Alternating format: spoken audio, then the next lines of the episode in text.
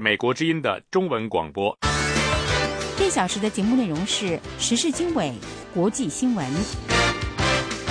首先，请听时事经纬。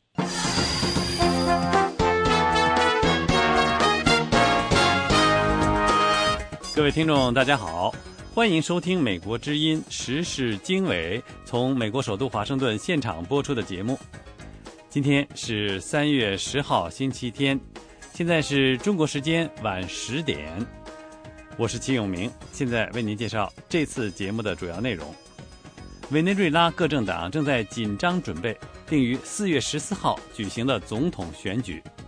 阿根廷以南的海域福克兰群岛，阿根廷称马尔维纳斯群岛居民星期天和星期一举行公投，决定是否继续隶属英国。北京星期六出现今年以来最强一场沙尘暴，空气污染达到危险水平。中国国务院披露了政府机构重组计划，下属部门从二十七个缩减为二十五个。中国外交部长说：“对话才能解决朝核问题。”韩国对平壤继续发表好战言论表示关切。详细内容欢迎收听。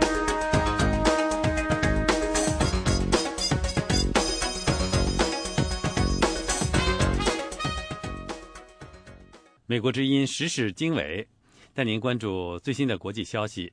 委内瑞拉定于四月十四号举行总统选举，接替已故总统查韦斯。委内瑞拉各政党正在紧张地准备竞选。查韦斯一年多之前罹患癌症，于上星期不治身亡。委内瑞拉选举委员会星期六宣布了选举日期。此前一天，委内瑞拉副总统也是查韦斯选定的继任者尼古拉斯·马杜罗宣誓就任代总统。马杜罗可能面临反对派领导人米兰达州州长卡普利莱斯的挑战。此人在去年十月的总统选举中输给了查韦斯。卡普利莱斯指责马杜罗星期五宣誓就任代理总统是一场宪法诈骗。十八位拉美国家总统和一些外国领导人出席了星期五的查韦斯葬礼。美国派出了外交代表团。阿根廷以南海域的福克兰群岛，阿根廷称马尔维纳斯群岛居民星期天和星期一举行公投，决定是否继续隶属于英国。这个岛上将近一千七百名注册选民将有机会在不记名投票中，就你希望保持福克兰群岛目前作为英国海外领地的政治地位吗？这个问题做出肯定或者否定的回答。阿根廷称英国以不当手段得到福克兰群岛，不承认这次公投的合法性。一九八二年，福克兰群岛海域发现石油后，两国因该岛主权爆发了战争。美国之音时事经纬带您关注朝鲜核问题。中国外交部长说，制裁并非处理。朝核问题以及确保朝鲜半岛和平的恰当方式，有关详情，下面是美国之音记者艾德发自北京的报道。中国、美国以及联合国安理会其他成员国星期四一致通过决议，支持对朝鲜进行新一轮的制裁。不过，中国外交部长杨洁篪说，对话才是解决朝核问题的唯一方式。星期六，杨洁篪呼吁各方冷静。并且恢复中断已久的朝核六方会谈。他说：“中方始终认为啊，制裁不是安理会啊行动的目的，也不是解决有关问题的根本办法。”杨洁篪是在每年一度的人大记者会上讲这番话的。尽管中国是朝鲜的主要经济盟友。但仍然表示要彻底实施制裁。新一轮的制裁包括断绝朝鲜用来进行非法活动的现金来源，并且进一步限制与朝鲜金融业的往来。新的制裁措施还包括检查朝鲜运出的可疑物资。朝鲜在星期六断然拒绝接受制裁，并且誓言要继续推动成为核国家的努力。有些分析人士认为，北京支持新一轮制裁是对于朝鲜越来越失望的信号。其他分析人士则怀疑，北京贯彻制裁的意愿到底有多坚决。杨洁篪的记者会长达一个半小时，涉及包括中国与俄罗斯、非洲以及欧洲关系等广泛的议题。他还回答了有关亚太其他地区紧张态势的问题，例如北京与日本以及在南中国海的领土争议。杨洁篪说，美中两国在亚太地区的共同利益和互动超过其他地区。他说：“我们欢迎美国在亚太地区发挥建设性的作用，同时美方也应当尊重。”中方的利益和关切。杨洁篪说：“亚太事务应该透过当地所有国家共同磋商来处理。”杨洁篪说：“中国与亚太地区国家的关系基本上稳定。”他说：“中国与邻国一点二万亿美元的贸易，超过中国与欧洲和美国的贸易量总和。”他还驳斥了所谓“中国解放军黑客长期以来攻击美国和其他外国目标”的说法。杨洁篪说。最近有关黑客攻击的报道很多，不少拿中国说事，看起来挺抓眼球，实际上经不起推敲。杨洁篪是针对上个月美国网络安全公司曼迪昂特的报告作出回应的最高级别中国官员。这份报告追踪黑客攻击的源头，一路追溯到上海的一个解放军部队。杨洁篪说：“中国是攻击的主要目标。”中国支持由联合国制定规章来维护互联网的安全、自由和平静。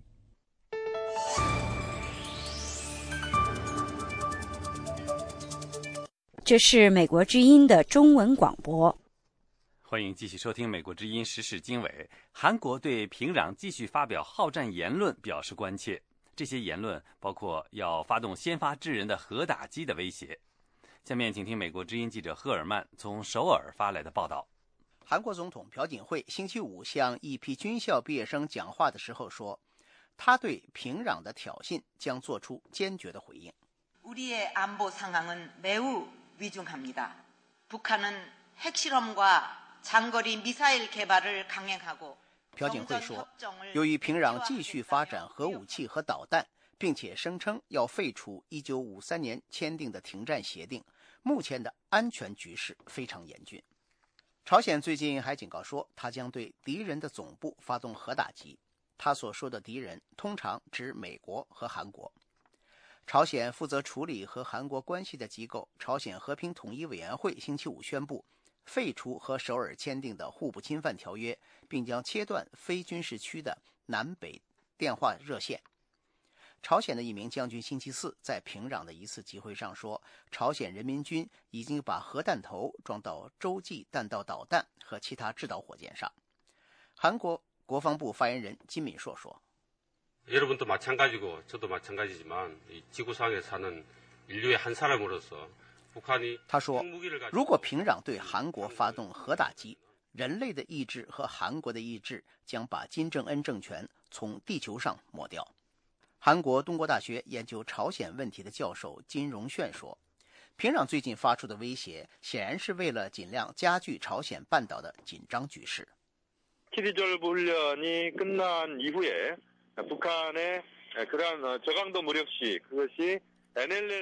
他说：“不能排除平壤会采取有限的挑衅行动，例如在有争议的黄海海上分界线附近发射短程导弹等等。”在平壤发出威胁之前，联合国安理会因为平壤进行第三次核试验而对他加强了制裁。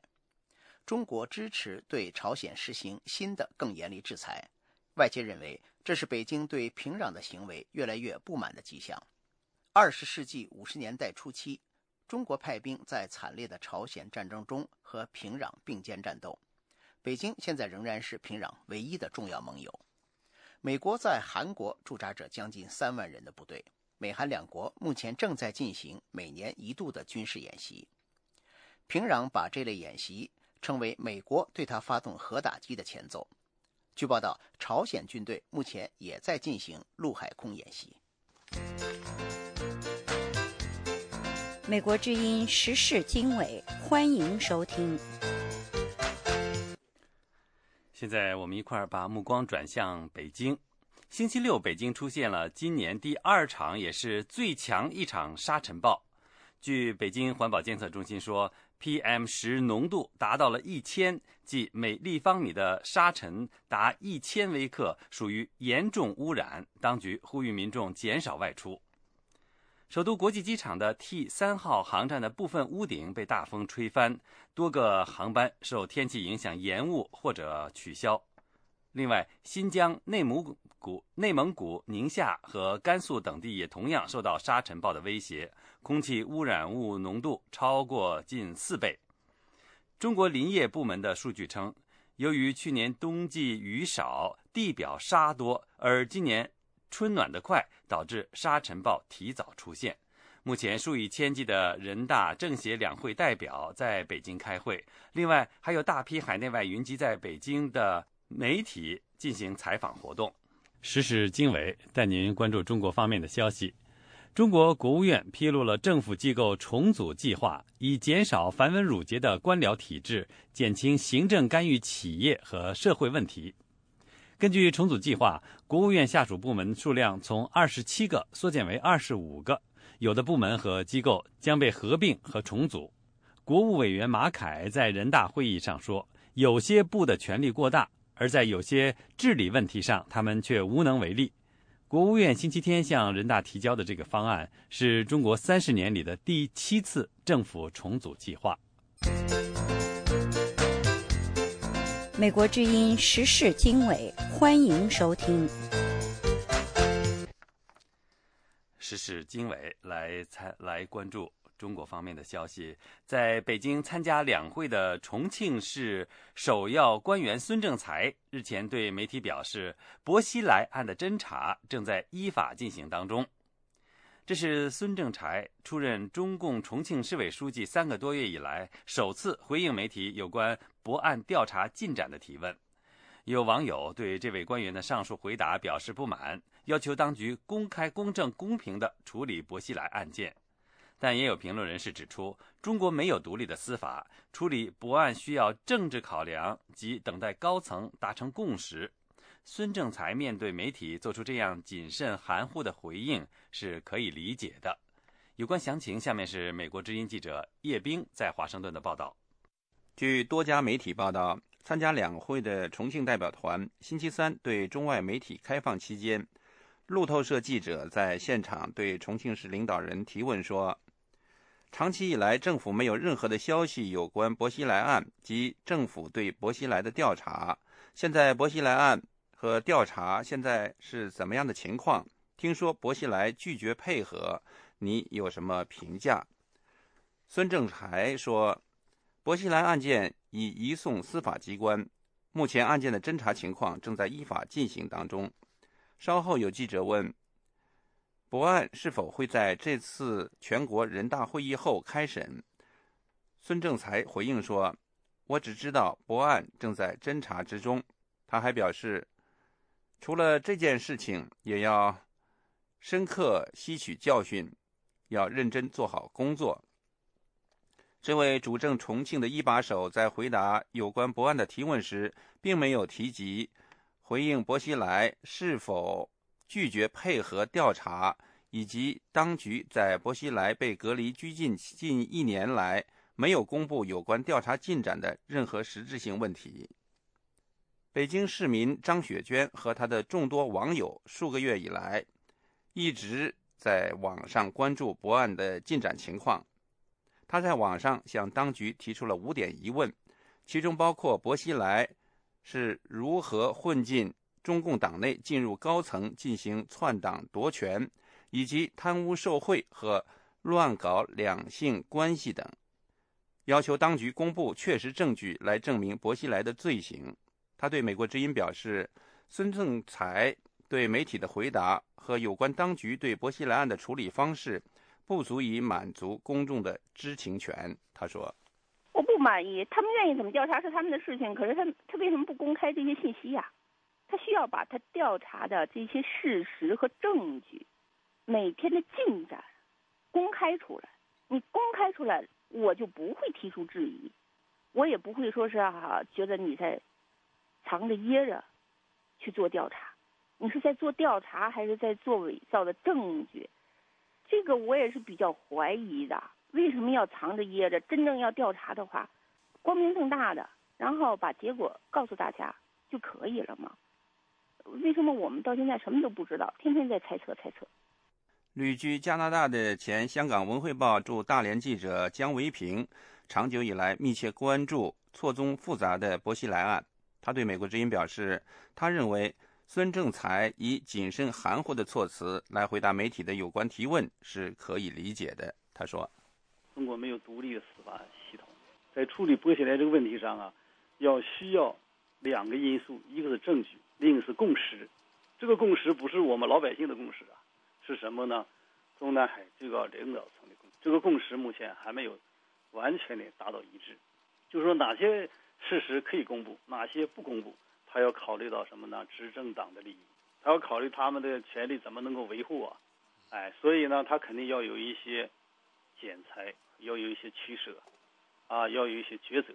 那么孙政才不好说呀，他仅仅是政治局当中的一个啊少帅哈，很年轻的一个领领导人。又是一个地方领导人，到了重庆以后，你看又面对着什么呢？这个波西来这个余党啊，黄启范等人在位啊，那么大一个烂摊子，财政上亏损了几千亿啊！你想想，冤假错案遍地啊！你想，在这种情况下，他肯定言辞要非常的谨慎小心。对于因卷入不雅视频而被撤职的原中共北碚区委书记雷正富等十一名重庆官员的案子。孙政才对记者们表示，要深入调查、依法处理，同时也对涉嫌利用不雅视频敲诈勒索的人，司法机关也会严格以事实为依据，依法处理。最后的处理结果由有关部门适时对外发布。美国之音叶斌华盛顿报道。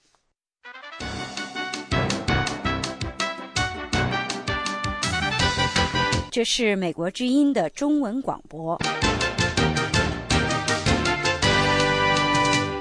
欢迎继续收听美国之音时事经纬。台湾官方日前对中国大陆独立作家卢海涛夫妇去年底在台停留期间的有关情况作出说明。在野党立委表示，台湾在向中国大陆政治难民提供庇护方面一直存在立法方面的障碍。下面是美国之音记者申华在台北的报道。美国国务院证实，中国大陆独立作家卢海涛夫妇已经从台湾抵达美国，但是没有回答卢海涛夫妇在美居留的身份等细节。与此同时，舆论关注卢海涛夫妇赴美前在台湾停留期间的情况。美国之音先前报道说，与卢海涛关系密切的中国大陆维权人士胡佳。最近回答台湾当局是不是没有对卢海涛夫妇不希望返回中国大陆的要求予以帮助时，没有直接提供细节，而是说岂止是没有帮助。台湾外交部发言人何振环日前接受美国之音查询时表示：“部里对这个案子的看法哈，我两点哈，我第一个就是说，国务院他有发言嘛哈，所以我们的立场我们是尊重他的说法啊，这是第一点啊。第二点哈。”我们自己有呃，就有看过这个数个这几个月来哈，就是来台这个大陆大陆的旅客啊，我们并没有并没有看到有任何违规的情况发生。您指什么哪方面的违规啊？呃，就是正正常的陆客往来嘛。哎，这这个措辞是是是我们部里的立场，所以所以这个就是没没有任何异常的情况。何正环同时建议向行政院陆委会方面查询。陆委会向美国之音提供了书面答复。陆委会说，卢海涛夫妇于去年十一月间以自由行方式申请来台观光，期间确实两度临时到陆委会要求会见，陆委会也由同仁出面接待。陆委会表示，卢姓夫妇在与本会同仁的对话中，多次表达希望透过自由行方式体验台湾的生活方式。并希望了解我政府目前对大陆民主运动的观点与支持的做法，亦主动提及取等在大陆与相关维权人士的互动情形。据查，本会接待同仁当时既已强调我政府对大陆民主深化的期待及长期关切大陆异议及维权人士的积极立场，也多次呼吁大陆方面正视大陆人民的需求。同时持续透过两岸协商与交流机会，传达民主、自由与人权等多元价值，并欢迎大陆人士皆透过观光等交流机会，体验台湾的生活方式，进行相互了解。陆委会书面回应还说，五年来两岸关系的发展，加速了两岸社会在制度与价值领域的相互影响与学习。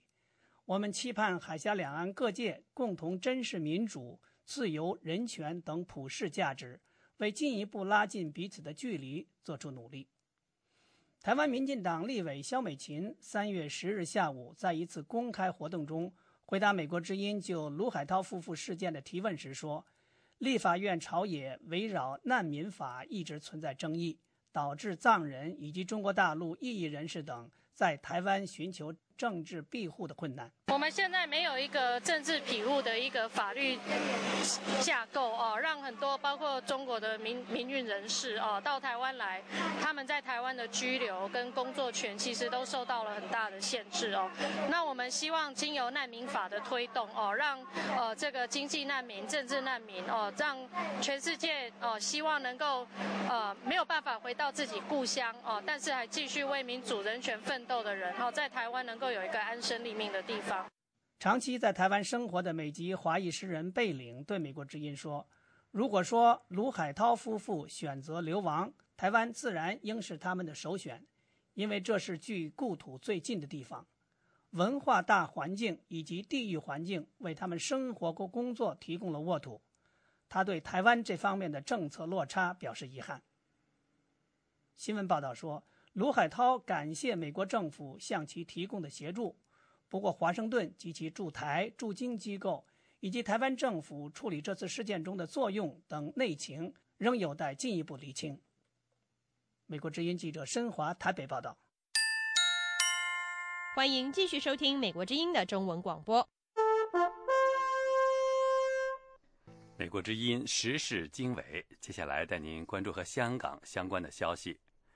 据美国之音获得的最新消息，香港社运和保钓人士杨矿星期天下午获释，从北京乘机返回香港，预计当晚七点左右抵达香港国际机场。此前，香港保钓船长杨矿星期五晚在北京遭到一位国宝的便衣男子殴打之后，被押上警车带走，后下落不明。媒体联络杨矿手机一直未能接通。杨矿三月七号和八号连续两天试图探望被软禁在家的诺贝尔和平奖得主刘晓波的妻子刘霞，都遭到了阻挠。而追随他采访的多名香港记者也遭到不明身份男子的殴打。香港特区政府驻京办表示，对媒体报道有港人在京。被殴及带走事件深表关注，正积极了解情况，会继续密切留意事态发展及积极跟进。香港入境处表示十分关注事件，但暂时没有接获相关的求助。香港泛民主派曾批评政府不主动营救，态度冷漠，似乎懒得理会杨矿失踪事件。香港民主派对北京高层近日提出。未来香港特首普选要有筛选条件，表示关注，认为有违民主的原则，不能够接受。中央驻港机构中联办的主任张晓明近日在出席港区人大代表小组会时，提出香港特首普选的三个条件，即爱国爱港、中央信任和港人认同。张晓明还表示，特首普选一定要有筛选。有香港学者表示，北京提出的条件是表明特首人选一定是要北京亲北京的建制派。工党主席、立法会议员李卓人说：“北京的意思是泛民主派不能做特首，这不可能是真普选。”国民党党魁、立法会议员梁家杰大律师表示：“这是要筛走民主派，不符合基本法。”这是美国之音的中文广播。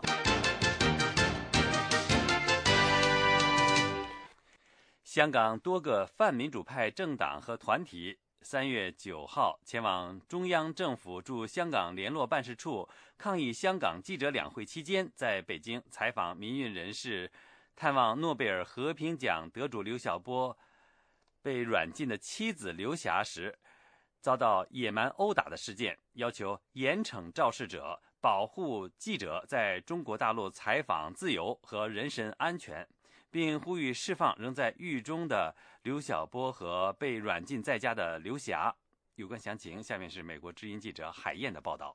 香港多位记者三月八日下午在北京采访香港民运及保钓人士杨匡，尝试探望诺贝尔和平奖得主刘晓波的妻子刘霞时，遭到多名不明身份男子阻挠采访，并遭到殴打，引发香港媒体权益组织、人权组织、泛民政党。等各界的强烈谴责，香港特区政府也发表声明，对事件表示严重关注。而一些亲北京的建制派人士和港区人大代表也出面表态，要求有关部门跟进调查事件。泛民主派的民协、社民联和民主党的成员，星期六上午和中午分别从港岛的西区警署游行到中联办抗议，谴责殴打香港记者的暴行。要求中国有关部门彻查事件，保证香港媒体在中国大陆采访的自由和人身安全。他们还接受了现场的几十家香港电子和平面媒体记者的提问采访，香港多家电视台进行了现场报道。率领二十多位社民联成员抗议的香港立法会议员梁国雄在抗议现场对美国之音表示：“殴打香港记者的情况绝对不能令人接受。”他们强烈要求中国政府保障媒体的自由采访，并保证记者的人身安全。梁国雄说：“光天化日底下，记者给打了，去看刘霞的人给再打一次，那还有公平吗？和天理吗？”另外，香港民主党的近十位成员在副主席蔡耀昌和民主党立法会议员胡志伟带领下，也前往中联办抗议。他们将抗议书张贴在中联办大门的墙上。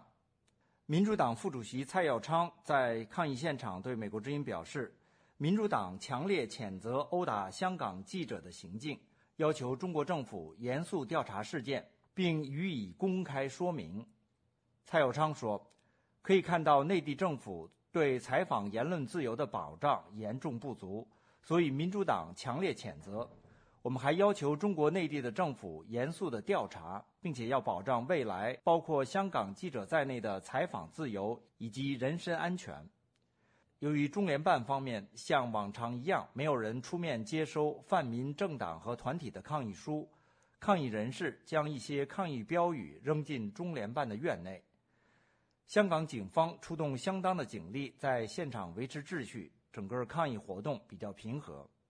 美国之音记者海燕。香港报道，这里是美国之音的中文节目。一块儿来关注西藏方面的问题。今年三月十号是中国军队一九五九年进驻进军西藏，达赖喇嘛带领十万多藏人流亡印度五十四周年。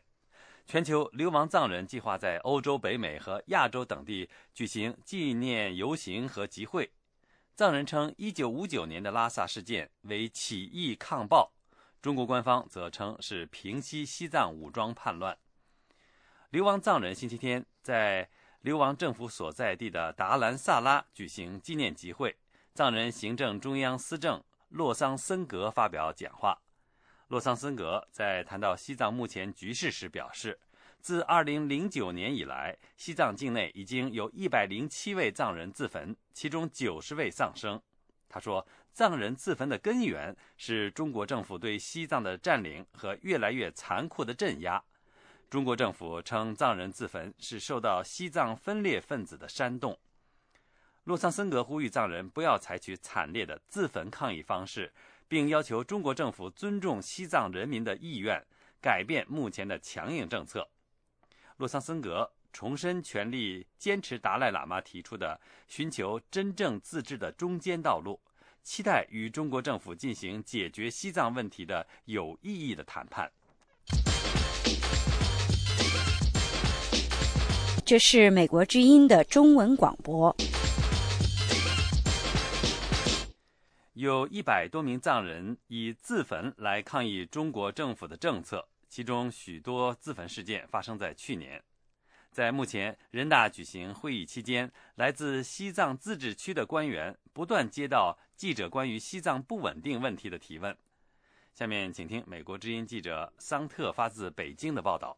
数月以来，中国的西藏高原各地不断发生学生、农民、出租车司机。和僧侣举行示威和自焚的事件，西藏自治区的高级官员重复以前的说法，声称加强经济发展会使这种局面有所改善。西藏自治区人大主任白马赤林说：“我们西藏人也要在跟观线观念的更新上，要要跟东南沿海的同志学习，啊，让啊到西藏来能够发财。”啊，我们西藏人呢，你发财我发展，你发大财，我们在西藏呢，能够带动大发展。中国多年来不断改善西藏的基础设施，建筑高速公路和其他道路，以改善边远地区的交通，并且改善僧侣的居住条件。不过，批评人士说，这些投资并没有平息一些藏区的抗议活动。维瑟是著名的西藏活动人士和博客作家，他记录了西藏的抗议活动。表面上有有吃的有穿的，或者是怎么样，好像是嗯生活上好像不错，但是精神上是很屈辱的一个过程。所以在这样的一个过程当中，这种不平衡的状态越来越大之后，慢慢的话就会。有反抗呀，等等，有抗议啊，这样的就会发生。其实，其实这种也是这些年间都这么在有发生的。中国动用警力严厉镇压这些抗议，加强对寺庙的监控，并且逮捕了数以百计的异议人士。当局宣布，任何煽动自焚的人都将被控谋杀，并且说西藏的抗议活动是流亡印度的达赖喇嘛的追随者策划的。人大代表白马赤林星期五说，已经掌握有关证据。证据有些证据现在不便在这里给你们透露。我说实话，你比如说他自焚，他真的是想死就高高兴兴的去烧死吗？可能吗？所以这一点上不要纠缠，还是这一句话：自焚本身就是不道德、不人道的行为。我前面已经讲过了。人们普遍认为。中国新的领导层不会改变对西藏抗议活动的政策，也不会和达赖喇嘛的代表举行谈判。自从2010年1月以来，双方就再也没有举行过会谈。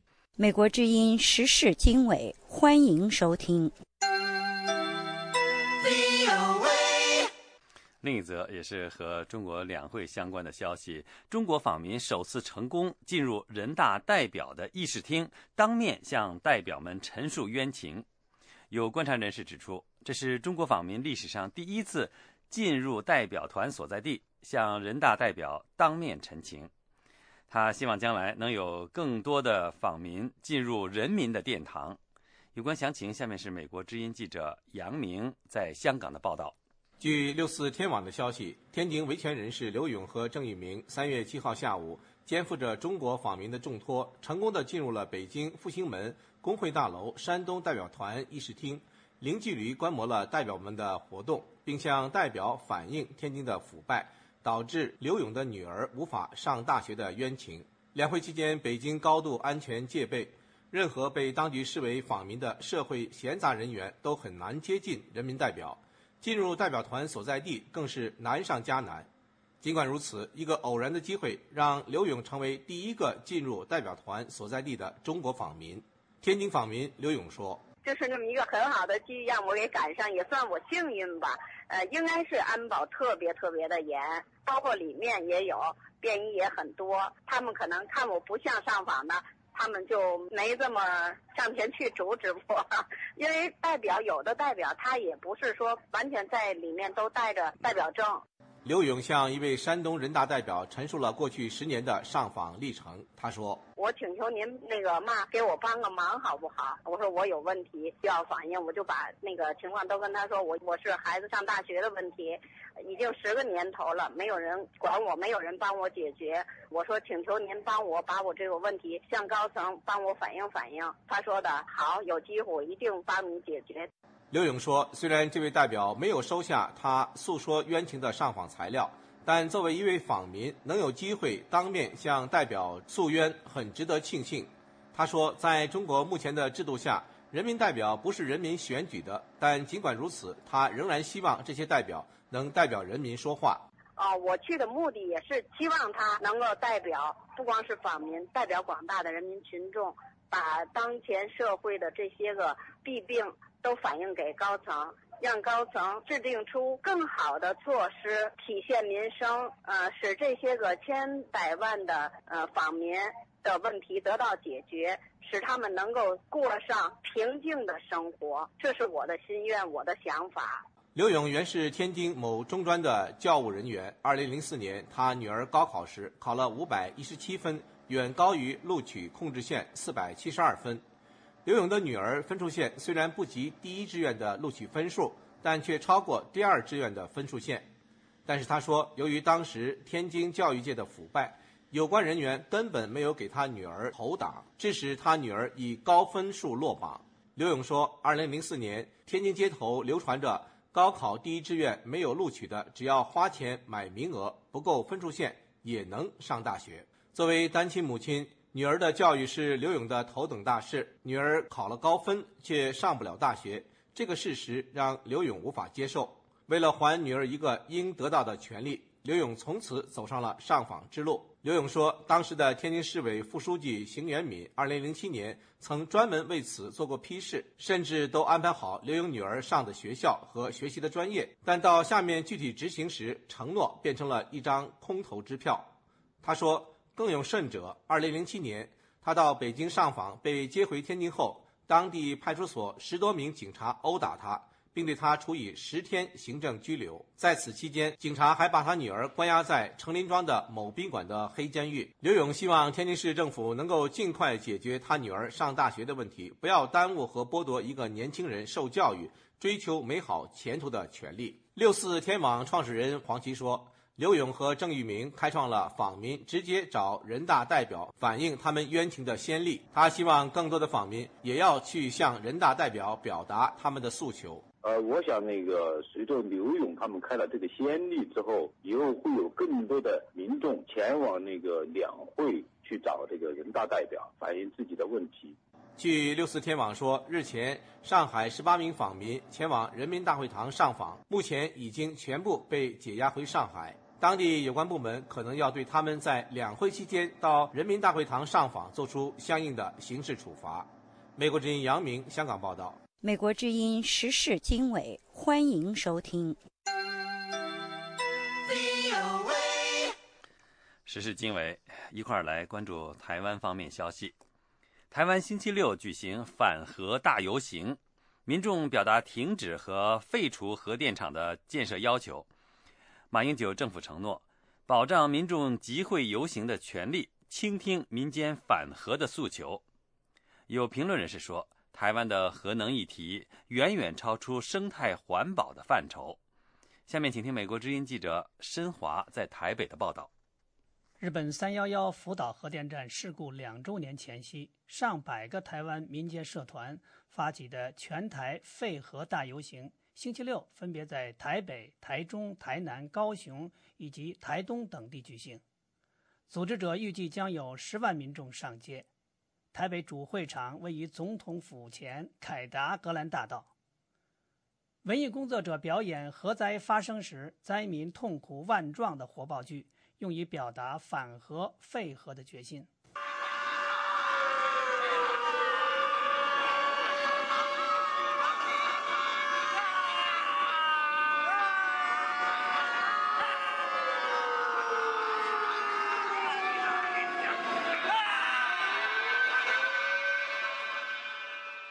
活动组织者绿色公民行动联盟理事长赖伟杰对美国之音说：“日本福岛三一事件两周年前，台湾各界公民团体共同发起，希望把危险的核能市场终结掉，希望让台湾未来能够免于核灾的恐惧。这是我们今天上街最主要的诉求。”组织者还提出全面检讨台湾的核废料政策，停止台湾现有三座核电站运行等要求。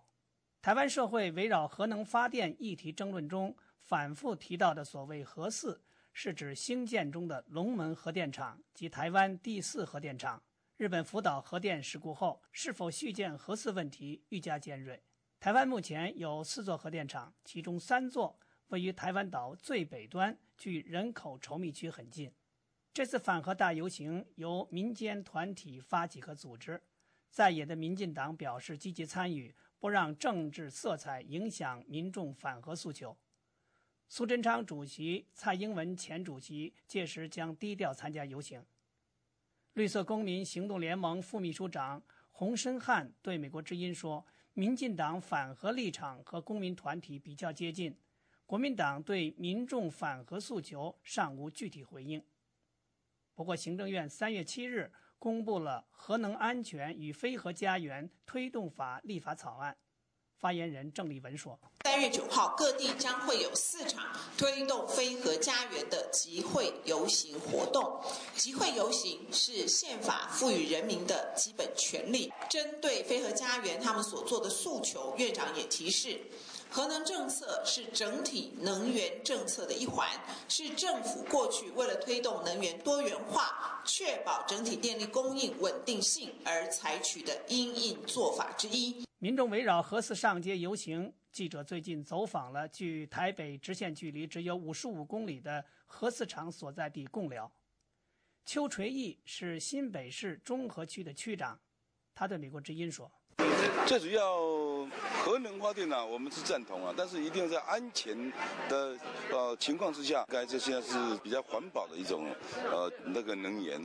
那大家都知道，现在目前地球它现在就一种软化，所以说假使说用火力什么这些发电来讲，成本都高，对社会成本、环境卫生都受影响比较大。祖辈居住共寮一百多年的吴姓妇女对美国之音说：“她反对核电厂建在离家门只有几公里的地方。”不喜欢呢，不喜欢是吧？对的。为什么不喜欢？在这边我们都没有没有鱼打打没有鱼吃来，肚子都饿啊。这边这边的人都熟掉了，那边那边怎么样的时候放上来，这边我们就跑掉，跑到跑哪里去呀？啊，跑不动啊，跑。对啊，风就来了，我们跑得到吗？这边就死了，还要跑跑跑到哪里去了？不要做比较好了，尽量不要做了。我们都住在这边呢，嗯。记者在共寮结识了台湾青年洪明阳，他在给记者的电邮中说：“如果没有路上遇到，可能还活在自己的猜测中。只可惜我唯一能做的就是陈述事实。至于反核的主张，我只能在核四公投时提出。”不过，我会尽最大力量说服家人脱离蓝绿观念，以中立的角度思考。马英九政府已经提出将核四问题诉诸全民公投，不过在公投议题设计、公投法规等核心细节上，朝野陷入纷争。台湾核能问题公投何时进行、如何进行，以及最终公投结果等，似乎都存在很大变数。美国之音记者申华台北报道。这里是美国之音的中文节目。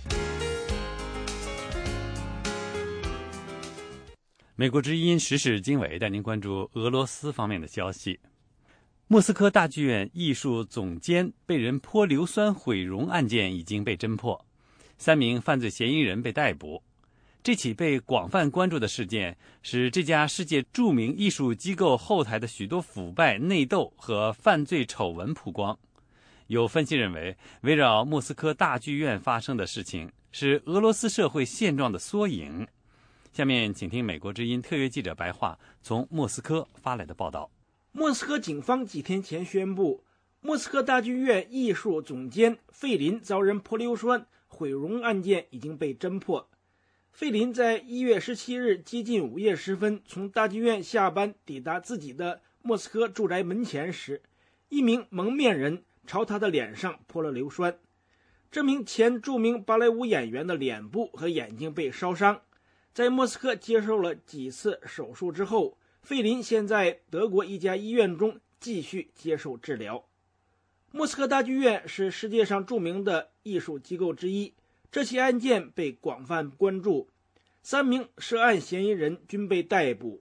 大剧院的主要芭蕾舞演员德米特里琴科承认，他策划和组织了这起案件。向费林脸上泼硫酸的凶手拥有犯罪前科，曾在监狱中服刑七年。德米特里琴科一年多之前在自己位于莫斯科郊外的别墅区同凶手相识。被捕的第三人是出租车司机，他负责在现场接送凶手。莫斯科警方说，凶手总共获得了大约五万卢布，相当一千六百美元的报酬。德米特里琴科为凶手购买了几个以陌生人姓名登记的手机电话号码。事发当天晚上，他把费林离开大剧院的消息通报给了凶手。但在法庭上，德米特里琴科推翻了他先前的供词。德米特里琴科说，他曾经向凶手抱怨过大剧院内部的黑暗，但没有要求凶手向费林的脸上泼硫酸。德米特里琴科在法庭上说。他说：“指控我策划组织向费林泼硫酸，这完全不对，我根本没有这样做。我确实同他谈过剧院的事情，介绍过大剧院内部的腐败。我还说过，费林控制了负责向演员颁发奖金资助的委员会，但费林仅向他自己的人发放资助，其他的人都被排除在外。”有大剧院演员曾到法院声援德米特里钦科。几名著名的演员向新闻媒体表示，德米特里钦科人品极好，不可能做出这样的事情。一名演员说：“从被捕后的电视录像看，德米特里钦科疲惫，面容憔悴，显然他受到了警方的压力。”大剧院前著名芭蕾舞演员、莫斯科社交名媛沃罗奇科娃说。大剧院的混乱到了今天这个地步，领导人应该承担责任。他说，在菲林身上发生的悲剧反映了大剧院内部的内斗和目前的现状。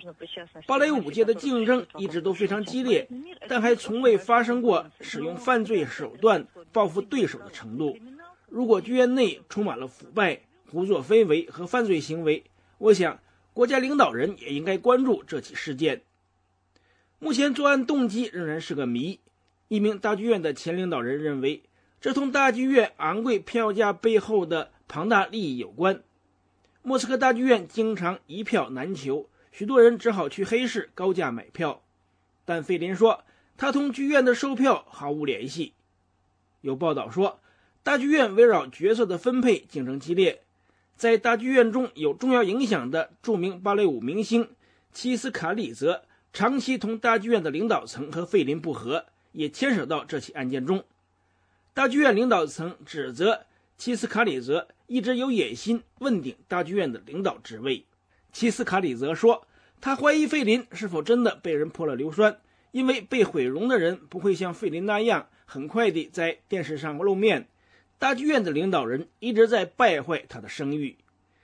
齐斯卡里泽目前教授的学生沃伦佐娃是德米特里琴科的同居女友。德米特里琴科曾抱怨费林不给沃伦佐娃角色。媒体报道说，费林发现了沃伦佐娃的芭蕾舞天赋，并把他带到莫斯科培养发展。费林在莫斯科为沃伦佐娃租房，介绍他进入大剧院，想同他进一步发展关系。但沃伦佐娃并不领情，而是投入到了德米特里琴科的怀抱，这造成沃伦佐娃受到费林的报复。费林的妻子说：“有关费林同沃伦佐娃关系的报道非常荒唐。”费林的律师斯图卡洛娃说：“大剧院内部人员关系紧张，应该等待调查结果再下结论。”斯图卡洛娃说：“现在就说这起案件是由沃伦佐娃女士引起的，这没有根据。我们认为调查机关还需要做大量的工作，来弄清这起事件的真相。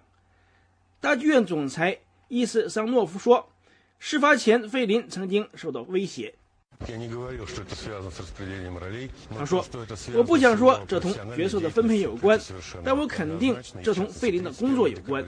去年十二月三十一日，费林接到神秘电话，一整天电话那一边总是沉默。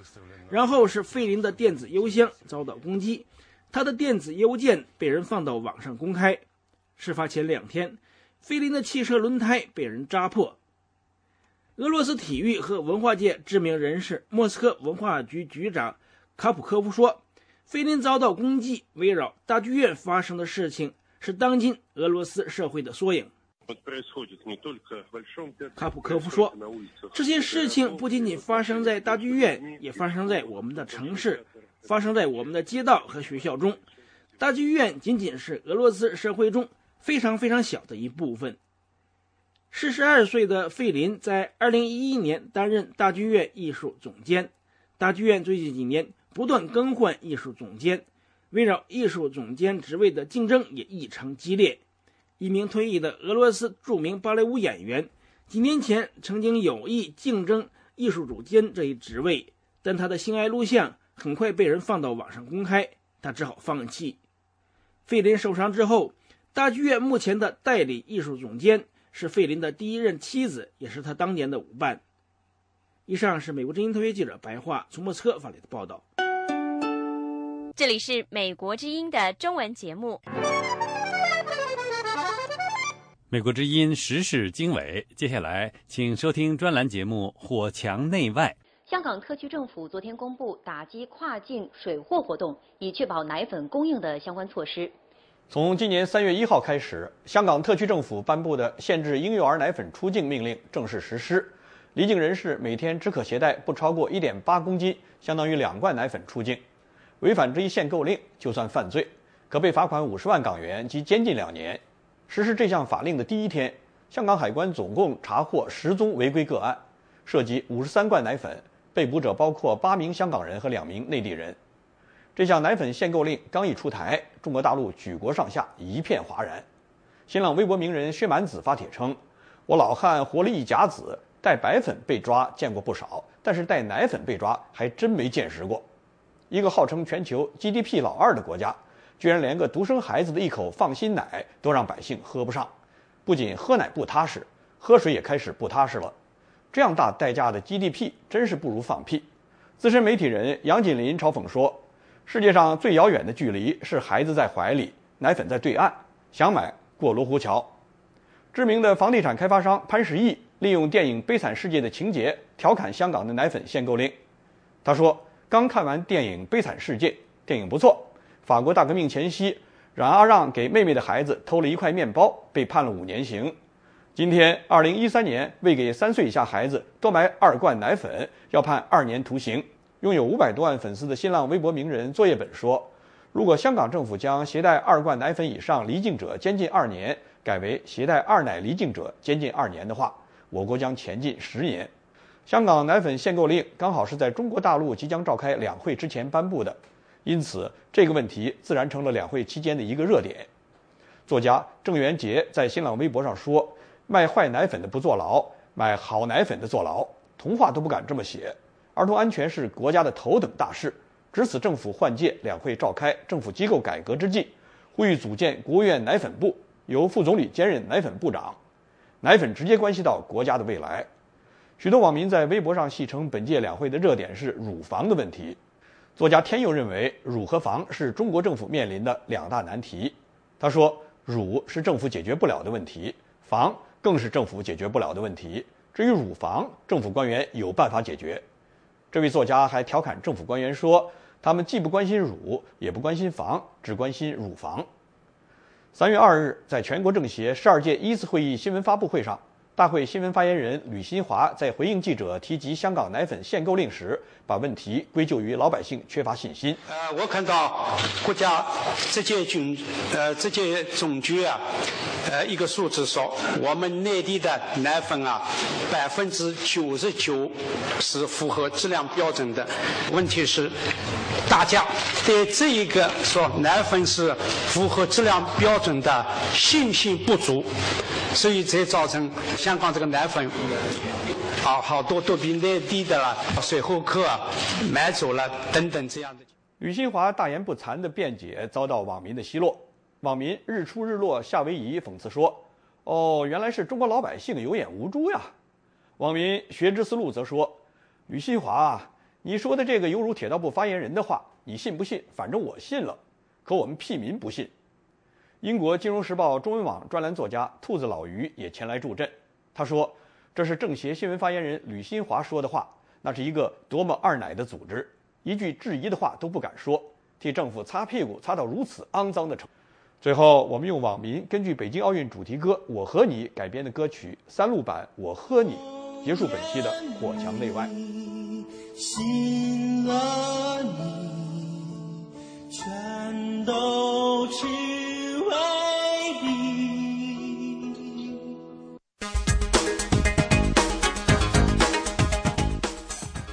下面报告国际新闻：巴基斯坦东部警方拘捕了数十人，他们被控放火焚烧了一百多栋基督徒的住宅。此前，他们听说一名基督徒对他的穆斯林朋友说了贬损先知穆罕默德的话。数千名穆斯林星期六冲击了基督徒在拉合尔的约瑟夫科洛尼聚居区。抗议有关亵渎先知穆罕默德的传闻，数百个基督徒家庭担心安全逃离了该住宅区。基督徒示威者星期天穿过拉合尔的一条主要公路举行抗议活动，要求政府重建被烧毁的住房。委内瑞拉定于四月十四号举行总统选举，接替已故总统查韦斯。委内瑞拉各政党正在准备紧张的竞选。查韦斯一年多之前罹患癌症，在上星期不治身亡。委内瑞拉选举委员会星期六宣布了选举日期。此前一天，委内瑞拉副总统也是查韦斯选定的继任者尼古拉斯·马杜罗宣誓就任代理总统。马杜罗可能面对反对党领导人米兰达州州长恩里克·卡普利莱斯的挑战。卡普利莱斯在去年十月的总统选举中输给了查韦斯。阿根廷以南海域的福克兰群岛，也就是阿根廷所称的马尔维纳斯群岛的这个居民呢，星期天和星期一举行公投，决定是否继续隶属英国。这个岛上近一千七百名注册选民将有机会在不记名投票中呢，就你希望保持福克兰群岛目前作为英国海外领地的政治地位吗？这个问题做出肯定或者否定的回答。阿根廷称英国以不当手段得到福克兰群岛，不承认这次公投的合法性。一九八二年福克兰群岛海域发现石油之后，两国因该岛主权爆发了战争。以上是国际新闻。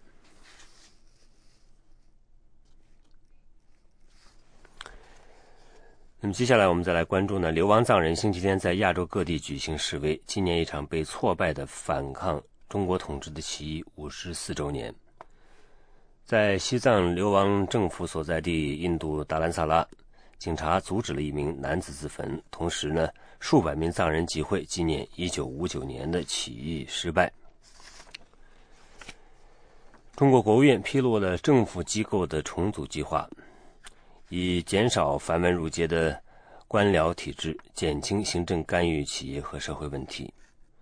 根据重组计划，国务院下属部门数量从二十七个缩减为二十五个，有的部门和机构将被合并和重组。以上是国际新闻。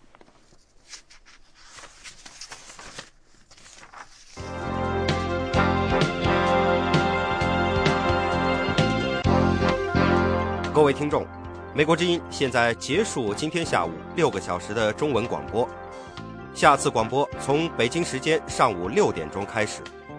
美国之音中文广播已经进入每周七天、每天二十四小时运作，欢迎您通过网站 voa chinese 点 com 或亚洲三号卫星继续收听收看美国之音节目。